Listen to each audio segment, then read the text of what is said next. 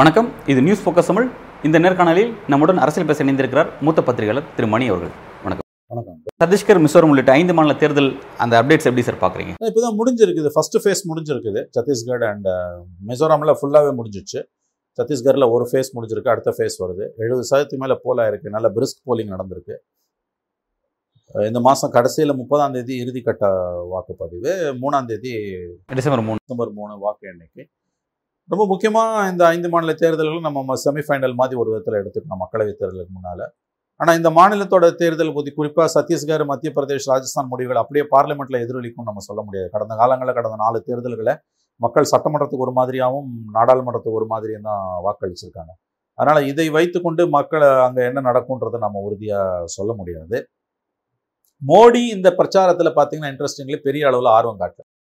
போக வேண்டிய அளவுக்கு போகல வழக்கமாக ஊர் ஊராக போகக்கூடிய மோடி அவர்கள் உதாரணத்துக்கு கர்நாடகாவில் பதினாறு முறை கர்நாடக மாநிலத்திற்கு பயணம் செய்த மோடி அவர்கள் மிசோராம் மாநிலத்துக்கு போவே இல்லை. அவர் சொல்றாரு இது வரைக்கும் நான் அறுபது முறை வடகிழக்கு மாநிலங்களுக்கு வந்திருக்கின்றாரு. ஆனால் இந்த முறை பிரச்சாரத்துக்கு போல. காணொலி காட்சி மூலமா தான் பேசுறாரு. கூட்டணி கட்சி தலைவர் அவர் வர வேண்டாம்னு சொல்லிட்டாரு. கூட்டணி கட்சி தலைவர் என்ன பண்ணிட்டார்? அந்த முதலமைச்சர் நீ வராதன்ட்டார். அக்டோபர் முப்பது வந்து மோடியோட ஒரே மேடையில் கலந்து கொள்வதாக இருந்தது அந்த மாநில முதலமைச்சர். மோடியை வராதீர்கள் என்று சொல்லி சொல்லிவிட்டார். இதை விட ஒரு அவமானம் ஒரு பிரதமருக்கு தேவையில்லை. பட் எனவே அவர் அதை பற்றிலாம் கவலைப்படுறதா இல்லை. காணொலி காட்சி மூலமாக நேற்று உரையாற்றி இருக்கிறார் ஆஹ், நரேந்திர மோடி அவர்கள். சத்தீஸ்கர் மற்றும் மற்ற மாநிலங்களில் வந்து போக வேண்டிய அளவுக்கு பிரச்சாரத்துக்கு அவர் போகவில்லை. வழக்கமாக அதிகமாக போகக்கூடிய எத்தனைக்கும் பிஜேபி ஆட்சிக்கு வர வாய்ப்புள்ள மாநிலங்கள் இந்த மூன்று மாநிலங்கள் ராஜஸ்தான் சத்தீஸ்கர் மத்திய பிரதேஷ் போக வேண்டிய அளவுக்கு அங்கே பிரச்சாரத்திற்கு போகவில்லை. தேர்தல் முடிவுகள் மோடிக்கு முன்பே தெரியும் என்பதால் தான் அவர் தோல்வி உறுதி என்று அறிந்த காரணத்தால் தான் இந்த ஐந்து மாநில தேர்தல்களில் அவர் அவருடைய அளவுகோள்களின் பார் படி பார்த்தால் காட்ட வேண்டிய அளவுக்கான கவனத்தை முக்கியத்துவத்தை காட்டவில்லை என்று ஒரு கருத்து நிலவுகிறது.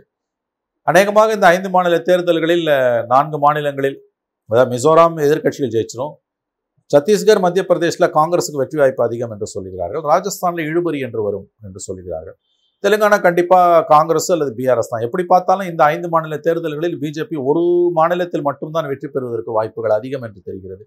அதுவும் இழுபறி என்று சொல்லப்படுகிறது. ஆகவே இந்த முடிவுகள் நன்கு தெரிந்த காரணத்தால் தான் மோடி அவர்கள் இந்த ஐந்து மாநிலங்களுக்கு அவருடைய அளவுகோல்களின்படியே மறுபடியும் சொல்லுகிறேன் போக வேண்டிய அளவுக்கு பிரச்சாரத்திற்கு போகவில்லை என்று சொல்லுகிறார்கள். ஏன்னா அவருக்கு வந்து மோடி அவர்கள் அமித்ஷா அவர்களை பொறுத்தவரையில் தேர்தல் என்பது எலெக்ஷன் விக்டரியோட ஆரம்பித்து எலெக்ஷன் அவங்களை பொறுத்தவரைக்கும் அரசியல் என்பது ஆங்கிலத்தில் சொல்வார்கள். For them politics is nothing but electoral victories and victories it starts and ends with electoral victories தேர்தல் வெற்றிகளோடு ஆரம்பித்து தேர்தல் வெற்றிகளோடு முடிந்து போவதுதான் அவர்களை பொறுத்தவரையில் அரசியல் என்பது. ஆகவே அவர்களால் இந்த தோல்விகளை தாங்க முடியாது. அதனால தான் பிரதமர் அங்கு பயணப்படவில்லை. போக வேண்டிய அளவுக்கு ஐந்து மாநிலங்களுக்கு அவர் போகவில்லை. ஒரு மாநிலத்துக்கு சுத்தமாகவே போல. எங்கேயோ நடக்கிற காசா இஸ்ரேல் பிரச்சனைக்கு வாய் திறக்கிற மோடி எங்கேயோ இருக்கிற வாழ்க்கை வரலாற்று முதல் முறை இஸ்ரேலுக்கு போயிருக்காரு. போயிட்டு வந்த பிரதமர் ஆஸ்திரேலியால இந்து கோயில் ஒன்று இடிக்கப்பட்டால் இங்கிருந்து அதற்கு கண்டனம் தெரிவிக்கின்ற பிரதமர் இந்தோனேசியாவில் ஒரு இந்து இந்து கோயில் மீது கல் வீசினா கூட அதற்கு இங்கிருந்து கண்டனம் தெரிவிக்கின்ற பிரதமர். சொந்த நாட்டிலேயே முன்னூறு தேவாலயங்கள் இடிக்கப்பட்டிருக்கின்றன. ஐம்பதாயிரத்திற்கும் மேற்பட்ட அகதிகள் சொந்த நாட்டிலேயே மணிப்பூர்ல இருந்து மிசோராம்ல தஞ்சம் புகுந்திருக்கிறார்கள். நூற்றுக்கணக்கான பள்ளிக்கூடங்கள் இடிக்கப்பட்டிருக்கின்றன. ஆறு மாதங்களாக இன்டர்நெட் ஷட் டவுன்ல இருக்கு. இது குறி- இது குறித்தெல்லாம் வாய் திறக்காத பிரதமர். எங்கெங்கோ நடக்கிற இந்த பூமி கோலத்தில் எங்கெங்கோ நடக்கிற மற்ற விஷயங்களுக்காக வாய் திறக்கிறார். சொந்த மாநிலத்துக்கு சொந்த நாட்டில் இருக்க ஒரு மாநிலத்துக்கு அவரால் பிரச்சாரத்துக்கு போக முடியலங்க. ஒரு குட்டி உண்டு கிராமத்துல கூட பிரச்சாரத்துக்கு போவாங்க மோடி அமித்ஷா ஹைதராபாத்தில் முனிசிபல் எலெக்ஷன் அமித்ஷா தெரு தெருவா பிரச்சாரம் பண்ணாரு. நம்ம ஊர்ல சென்னை மாநகராட்சி தேர்தலுக்கு அமித்ஷா வந்து பிரச்சாரம் பண்ணா கெக்கலி கொட்டி சிரிப்பீர்கள். ஆனா ஹைதராபாத்தில் அமித்ஷா போய் பிரச்சாரம் பண்ணுறாருங்க கவுன்சிலர் எலெக்ஷனுங்க. மாநகராட்சி தேர்தல். அதுக்கு போய் பிரச்சாரம் பண்றானுங்க. அப்படிப்பட்டவர்கள் ஒரு மாநிலத்தோட தேர்தலுக்கு போகவே இல்லை. இந்த தேசத்தின் பிரதம மந்திரி. இதுதான் இந்த அஞ்சு மாநில தேர்தலோட டேக்அவே என்னன்னு கேட்டீங்கன்னா மிசோராமுக்கு மோடி அவர்கள் போகாதது. இது எவ்வளவு ஒரு அவமானம் இந்த தேசத்தின் பிரதம மந்திரிக்கு. பற்றி எரிகிறது. ராகுல் காந்தி அதை தானங்க கேட்கிறாரு நீங்கள் ஏன் வருகை புரியவில்லை? ஏன்னா பிரதம மந்திரி போனார்னா அந்த பாதிக்கப்பட்ட காயப்பட்ட மக்களுக்கு ஒத்தடம் கொடுப்பது போல இருக்கும். ஒரு ஆறுதல் சொல்வது போல இருக்கும். பாதிக்கப்பட்ட மக்களுக்கு நேரில் சந்தித்து இந்த தேசத்தின் பிரதமர் அவர்களுக்கு ஆறுதல் சொன்னால் அது எவ்வளவு பெரிய விஷயம்? ஏன் கால் வைக்க மாட்டேன்றாரு? இல்ல அவர் போறதா தான் இருந்தாரு. அவர் போனா மணிப்பூர் பிரச்சனைக்கு வராத பிரதமர் மோடி வந்து இப்ப தேர்தலுக்காக மட்டும் வரீங்கன்னு சொல்லி எதிர்க்கட்சியில் விமர்சனம் வைப்பாங்க அப்படிங்கிற அந்த விஷயத்துக்காக பயந்தும். நீ ஏன் மணிப்பூருக்கு போகலன்றதுதான் பிரச்சனை. மணிப்பூருக்கு போயிட்டு மிசோரமுக்கு போங்க. அனைத்து தரப்பு மக்களையும் அழைச்சு பேசுங்க. ராஜ்நாத் சிங் சொல்லிட்டாரு அந்த பிரச்சனை வந்து எங்க கையில இல்ல. அது ரெண்டு மக்கள் உட்காந்து பேசிக்கிறதுலாம் அப்ப இருக்கு ராஜினாமா பண்ணிட்டு போங்க வெக்கங்கட்ட பேச்சு. ஒரு நொடி கூட பாதுகாப்புத்துறை அமைச்சராக இருக்க தகுதி இல்லாதவர் ராஜ்நாத் சிங். பத்தி எரியுது. ரெண்டு தரப்பும் அடிச்சுன்னு சாவறான் ஆறு மாசமா. என்னால் தீர்த்து வைக்க முடியலன்னா ராஜினாமா பண்ணிட்டு போ. ஏங்க இந்த இந்த நம்ம சென்னை மாநகரத்தில் ரெண்டு ரவுடி பசங்க ரெண்டு டீம் ரெண்டு ரவுடிகள் கூட்டம் சண்டை போடுதுங்க. வெட்டின்னு குத்தின்னு துப்பாக்கியில் சுட்டுன்னு சாவறாங்க. ரெண்டு சைட்லேயும் பத்து பேர் சாவறான் பொதுமக்கள் பாதிக்கப்படுறாங்க. ஆ? போலீஸ் கமிஷனர் வந்து எங்களால் ஒன்றும் முடியாது நீங்கள் ரெண்டு பேரும் உட்காந்து பேசி தீர்த்துக்கோங்கன்னா அதுக்கு பிறகு ஒரு நிமிஷம் அந்த போலீஸ் கமிஷனர் பதவியில் இருக்கலாமா? நீங்கள் சொல்லுங்கள் சொல்லுங்கள் நீங்கள் சொல்லுங்கள் இருக்கக்கூடாது. இந்த தேசத்தோட பிரதம மந்திரி சாரி இந்த தேசத்தோட பாதுகாப்பு அமைச்சர் ரெண்டு தரப்பு மக்களும் பேசி தீர்த்துக்கோங்கன்னா அப்ப நீ எதுக்கு இருக்க? அவன் ரெண்டு பேரும் பேசினா தீர்த்துக்க முடியாது. ரெண்டு பேரும் ஒருத்தர் ஒருத்தர் தான் தீர்த்துப்பான்னும் போது கவர்மெண்ட் அங்கே தானே வருது. ராணுவத்து மேலே போலீஸ் கேஸ் போடுதுங்க. இந்த வெக்கக்கேடு எங்கேயும் நடந்திருக்குமா? அசாம் ரைஃபிள்ஸ் மேலே மணிப்பூர் போலீஸ் கேஸ் போடுது.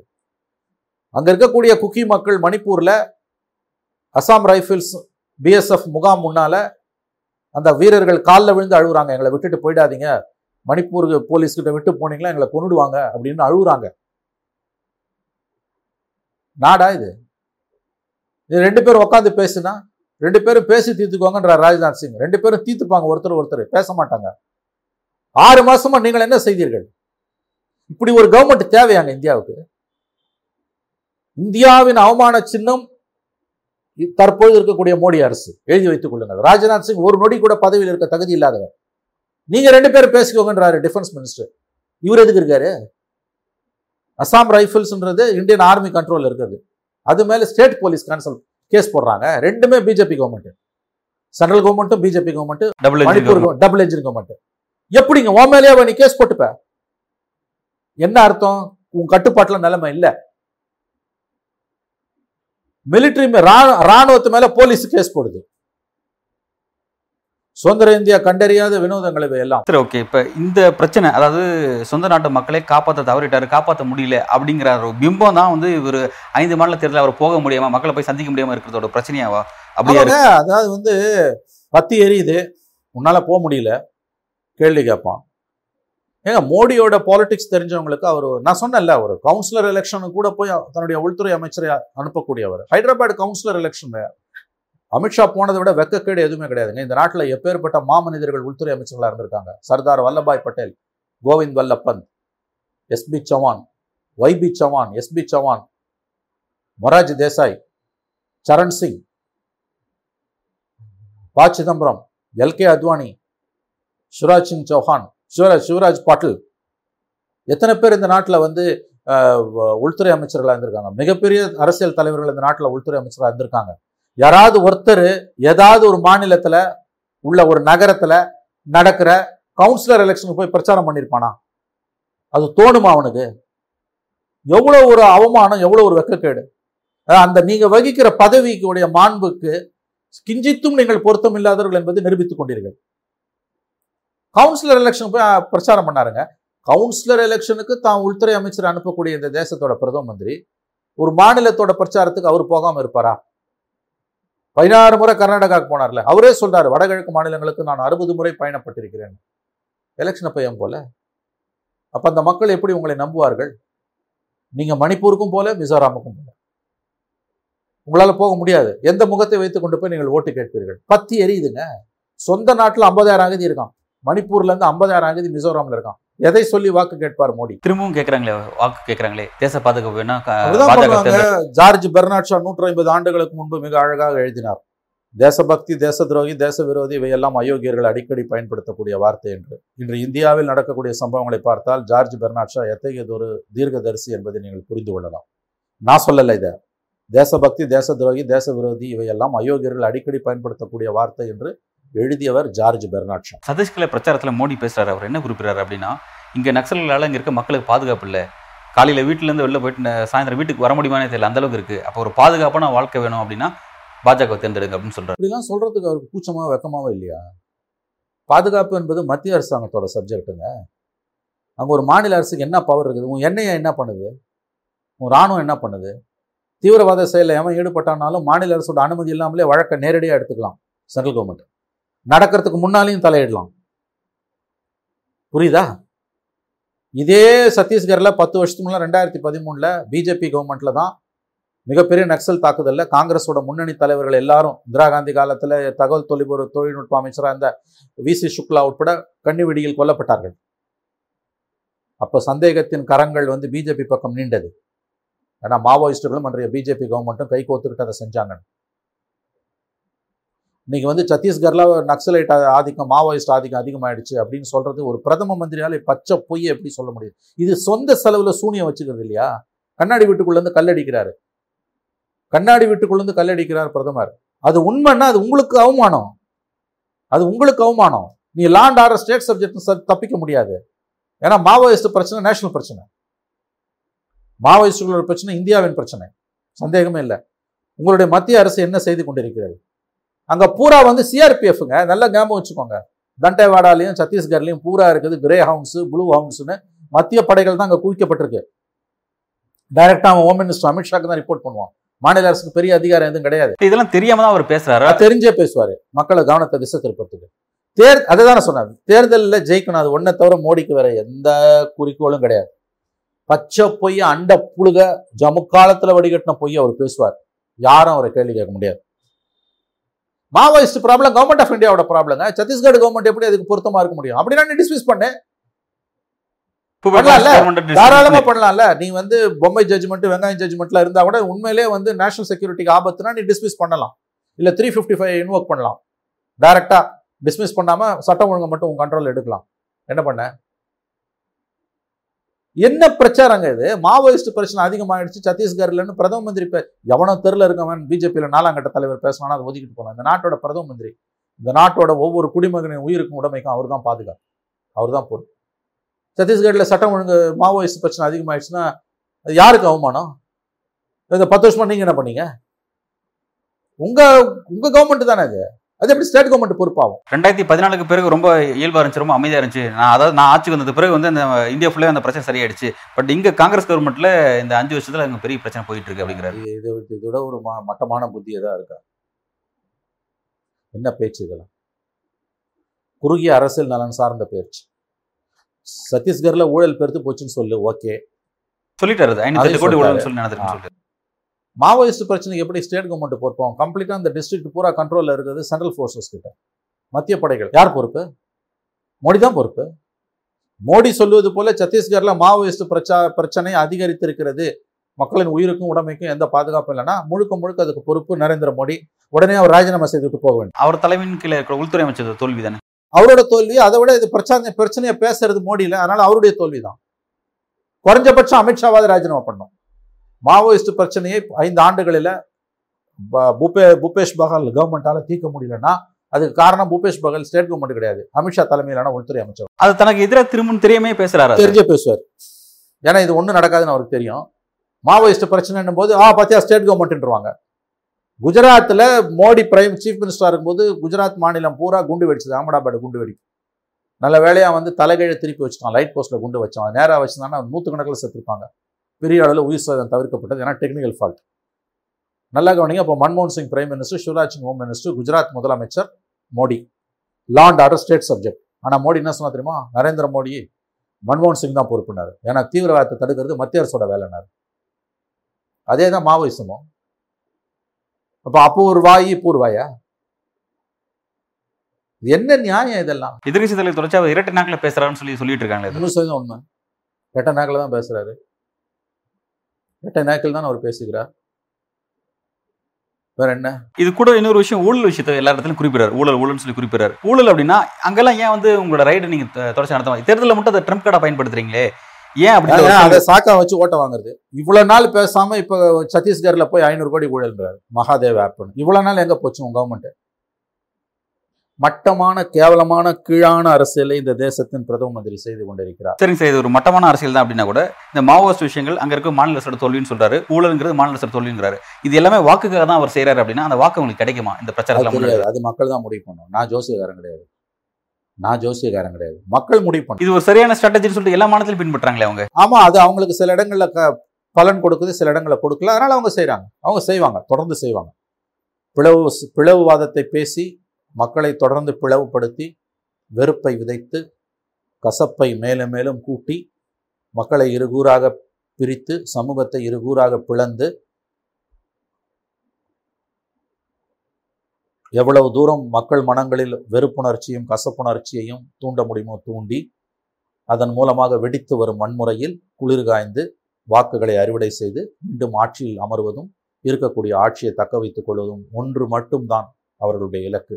அதற்காக அவர்கள் எந்த எல்லைக்கும் போவார்கள்.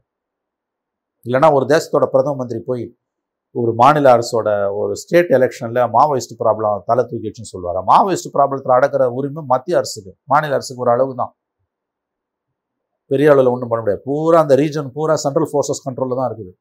ஸ்டேட் கவர்மெண்ட்டே ஒன்றும் பண்ண முடியாது அதை. பூரா அவன் சென்ட்ரல் சென்ட்ரல் ஃபோர்ஸஸ் சிஆர்பிஎஃப் கண்ட்ரோல்லையும் ஸ்பெஷல் ஃபோர்ஸஸ் கண்ட்ரோல் இருக்குது. மாநில அரசு என்ன பண்ண முடியும்? பெருசாக மலிவான அரசியலில் தொடர்ந்து ஈடுபடுகிறார் இந்த இந்த நாட்டின் பிரதம மந்திரி. இந்தியாவின் சாபக்கேடு. இந்த ஐந்து மாநில தேர்தல் பாஜகவுக்கு நெகட்டிவாக தான் வாக்கு வரும் அப்படிங்கிறத பிரதமர் மோடி உணர்ந்துட்டாரு. அதன் காரணமாக தான் வந்து பிரச்சாரத்துக்கு அவர் ஈடுபாடு காட்ட மாட்டேங்கிறான்னு சொல்லி சொல்றீங்க. அந்த முன்முடிவு எதனால வந்துச்சு? அந்த அந்த ஒரு சேஞ்சஸ் எதனால வந்து என்ன விஷயத்தினால மக்கள்கிட்ட அந்த ஆன்டி இன்கமசி உருவாயிருக்கு? ம- மத்திய அரசில் உள்ள பாஜகவோட தோல்வி நல்ல கேள்வி. மத்திய மத்தியில் இருக்க பாஜக அரசின் செயல்பாடுகள் ஒரு காரணம். ரெண்டாவது இந்த மாநிலங்களில் இருக்கக்கூடிய பாஜகவுக்கு உள்ள இருக்கக்கூடிய உட்கட்சி பூசல்கள். ரெண்டாவது வந்து அவர்கள் வந்து உட்கட்சி பூசல்களை தாண்டி இருக்கக்கூடிய இன்னொரு விவகாரம் வந்து மத்திய தலைமை வந்து மாநில தலைவர்களை வளர விடாமல் அங்கு தொடர்ந்து அவர்களை ஓரங்கட்டுவது தனக்கு போட்டியாக எந்த எந்த மாநிலத்திலும் பாஜகவில் தலைவர்கள் யாரும் வந்துவிடக்கூடாது என்று மோடி விரும்புகிறார். அதனால தான் மத்திய பிரதேசில் சிவராஜ் சிங் சௌஹானை காலி பண்ணார். நம்முடைய வசுந்தரா ராஜே ராஜஸ்தானில் காலி பண்ணார். ரமன் சிங்கை காலி பண்ணார். அதனுடைய தொடர்ச்சி தான். இப்போ அந்த அளவுக்கு தான் அவருடைய அரசியல் அதிகம்னு இருக்கு அப்படின்னா அவர் ஆர்எஸ்எஸோட ஐக்கியம் அல்லது இன்னும் இருக்காரா? மோடி வந்து ஆர்எஸ்எஸோட கண்ட்ரோலில் தான் இருக்காரு. சில விஷயங்களில் ஆர்எஸ்எஸ் அவர் மீறுகிறார். அது ஆர்எஸ்எஸ்க்கும் தெரிகிறது பிடிக்கவில்லை அவர்களுக்கு. ஆனால் இன்று வரையில் ஒன்றும் செய்ய முடியவில்லை. மூன்றாவது முறை மோடி வெற்றி பெற்றால் ஆர்எஸ்எஸ்ஐ தன்னுடைய முழு கட்டுப்பாட்டுக்குள் கொண்டு வந்து விடுவார். கொண்டு வந்துருவார் கொண்டு வந்து விடுவார். ஐந்து மாநில தேர்தலில் தோல்வி அப்படிங்கிற விஷயங்கள் உறுதியா இருக்கு. கிட்டத்தட்ட ஒரே ஒரு ஸ்டேட்ல மட்டும் தான் அவங்களுக்கான வெற்றி அப்படிங்கிற மாதிரியான வாய்ப்பு இருக்கு. மற்ற இடங்கள்ல அவங்க தோல்வி உறுதி. உறுதி அப்படின்னு தெரிஞ்சு. அப்படி இருக்கும்போது ஏன் வந்து அரசு இன்னும் அமைதியா இருக்கு? ஏன் அது நேரம் வரும்பொழுது அவர்கள் செய்வார்கள். இன்னொன்னு இதற்கு முன்பு வாஜ்பாய் அத்வானியை டீல் பண்ண மாதிரி மோடியை ஆர்எஸ்எஸ் டீல் பண்ண முடியாது. மோடி விஸ்வரூபம் எடுத்துக் கொண்டிருக்கிறார். ஆனால் முழுவதுமாக ஆர்எஸ்எஸ்ஐ மீறக்கூடிய அளவுக்கு சக்தி மோடிக்கு இன்னமும் வரவில்லை. ஒருவேளை இருபத்தி நாலில் வெற்றி பெற்றால் கண்டிப்பாக அந்த சக்தி அவருக்கு வந்துவிடும். இந்த ஐந்து மாநில தேர்தலில் அவருக்கு தோல்வி நாலு ஸ்டேட்ல உறுதி ஆயிடுச்சு அப்படிங்கிறது இருக்கு. அப்படி இருக்கும் பட்சத்துல இருபத்தி நாலு தேர்தல் வெற்றிக்கான வாய்ப்பு இருக்கா? இல்லை இதெல்லாம் வந்து நம்ம இப்ப விவாதிக்க முடியாதுன்னு நினைக்கிறேன். இந்த ஐந்து மாநில தேர்தல் முடிவுகள் நாடாளுமன்ற தேர்தலில் அப்படியே எதிரொலிக்கும் என்று நாம் உறுதியாக சொல்ல முடியாது. உறுதியாக சொல்ல முடியாது. இருபத்து நான்கில் மோடி தோற்கடிக்கப்படுவார் என்று உறுதியாக இப்பொழுது சொல்ல முடியாது. குறைந்தபட்சம் ஐந்து மாநில தேர்தல் முடிவுகளுக்கு வரையுமாறு நாம் காத்திருக்க வேண்டும். கடந்த காலங்களில் இந்த ஐந்து மாநில தேர்தல்களில் குறிப்பாக இந்த மூன்று மாநிலங்களில் மத்திய பிரதேசம் ராஜஸ்தான் சத்தீஸ்கரில் மக்கள் சட்டமன்றத்துக்கு ஒரு மாதிரியும் மக்களவைக்கு ஒரு மாதிரியும் வாக்களித்திருக்கிறார்கள். நரேந்திர மோடிக்கு இருக்கக்கூடிய செல்வாக்கு இந்த மூன்று மாநிலங்களிலும் மற்றும் உத்தரப்பிரதேசம் ஜார்க்கண்ட் உத்தராகண்ட் போன்ற மாநிலங்களையும் சேர்த்த அந்த 250 ஐம்பது தொகுதிகளை கொண்ட ஹிந்தி ஹார்ட் பெல்ட்டில் மோடியை தோற்கடிக்கக்கூடிய அளவுக்கு அவருடைய செல்வாக்கு குறையவில்லை என்பதுதான் யதார்த்தமாக இருக்கிறது. அவருடைய செல்வாக்கு குறைந்திருக்கிறது ராகுல் காந்தியின் செல்வாக்கு கூடியிருக்கிறது. ஆனால் மோடியை தோற்கடிக்கக்கூடிய அளவுக்கு ராகுல் காந்தியின் செல்வாக்கு கூடவில்லை. அதான் சிக்கல். அறுபத்தொம்பது பர்சன்ட் இந்த மோடியோட பாப்புலாரிட்டி அறுபத்தி ரெண்டு பர்சன்ட் ஆயிருக்கு. சில மாநிலங்கள் ஐம்பத்தஞ்சு பர்சன்ட் ஆயிருக்கு. ராகுல் காந்தி இது வந்து ஏழு பர்சன்ட்லேருந்து இருபத்தோரு பர்சன்ட் சில இடங்களில் இருபத்தேழு பர்சன்ட் வரைக்கும் போயிருக்கு. ஆனால் அந்த டிஃப்ரென்ஸ் முப்பதுலேருந்து நாற்பது பர்சன்ட் அப்படியே இருக்குது யானைப்படுத்தா குதிரை மட்டும். ஆகவே இருபத்தி நான்கு தேர்தல்களில் மோடி அவர்கள் தோற்கடிக்கப்பட்டு வீட்டுக்கு அனுப்பப்படுவார் என்று உறுதியாக நாம் இப்பொழுது சொல்ல முடியாது. இந்த மூன்று மாநில ஐந்து மாநில தேர்தல்களில் பாஜகவுக்கு படுதோல்வி கிடைத்தாலும் அதை வைத்தும் மோடி அவர்கள் இருபத் இருபத்தி நான்கில் தோற்கடிக்கப்படுவார் என்று நிச்சயம் நம்மால் சொல்ல முடியாது. மக்கள் கடந்த காலங்களில் மாநில டெல்லிக்கு ஒரு மாதிரியும் மாநிலங்களுக்கு ஒரு மாதிரியும் தான் வாக்களித்திருக்கிறார்கள். ஹிந்தி ஹாட் பெல்ட்டில் ஹிந்தி ஹார்ட்லேண்டில் மோடியுடைய செல்வாக்கு மறுபடியும் சொல்லுகிறேன் மோடியுடைய செல்வாக்கு அவர் தோற்று வீட்டுக்கு போகும் அளவுக்கு குறையவில்லை என்பதுதான் கலையதான் பல்வேறு கேள்விகள் ரொம்ப ஆழமாக உங்களோட கருத்தில் வழங்கியிருக்கீங்க. மிக்க நன்றி. நன்றி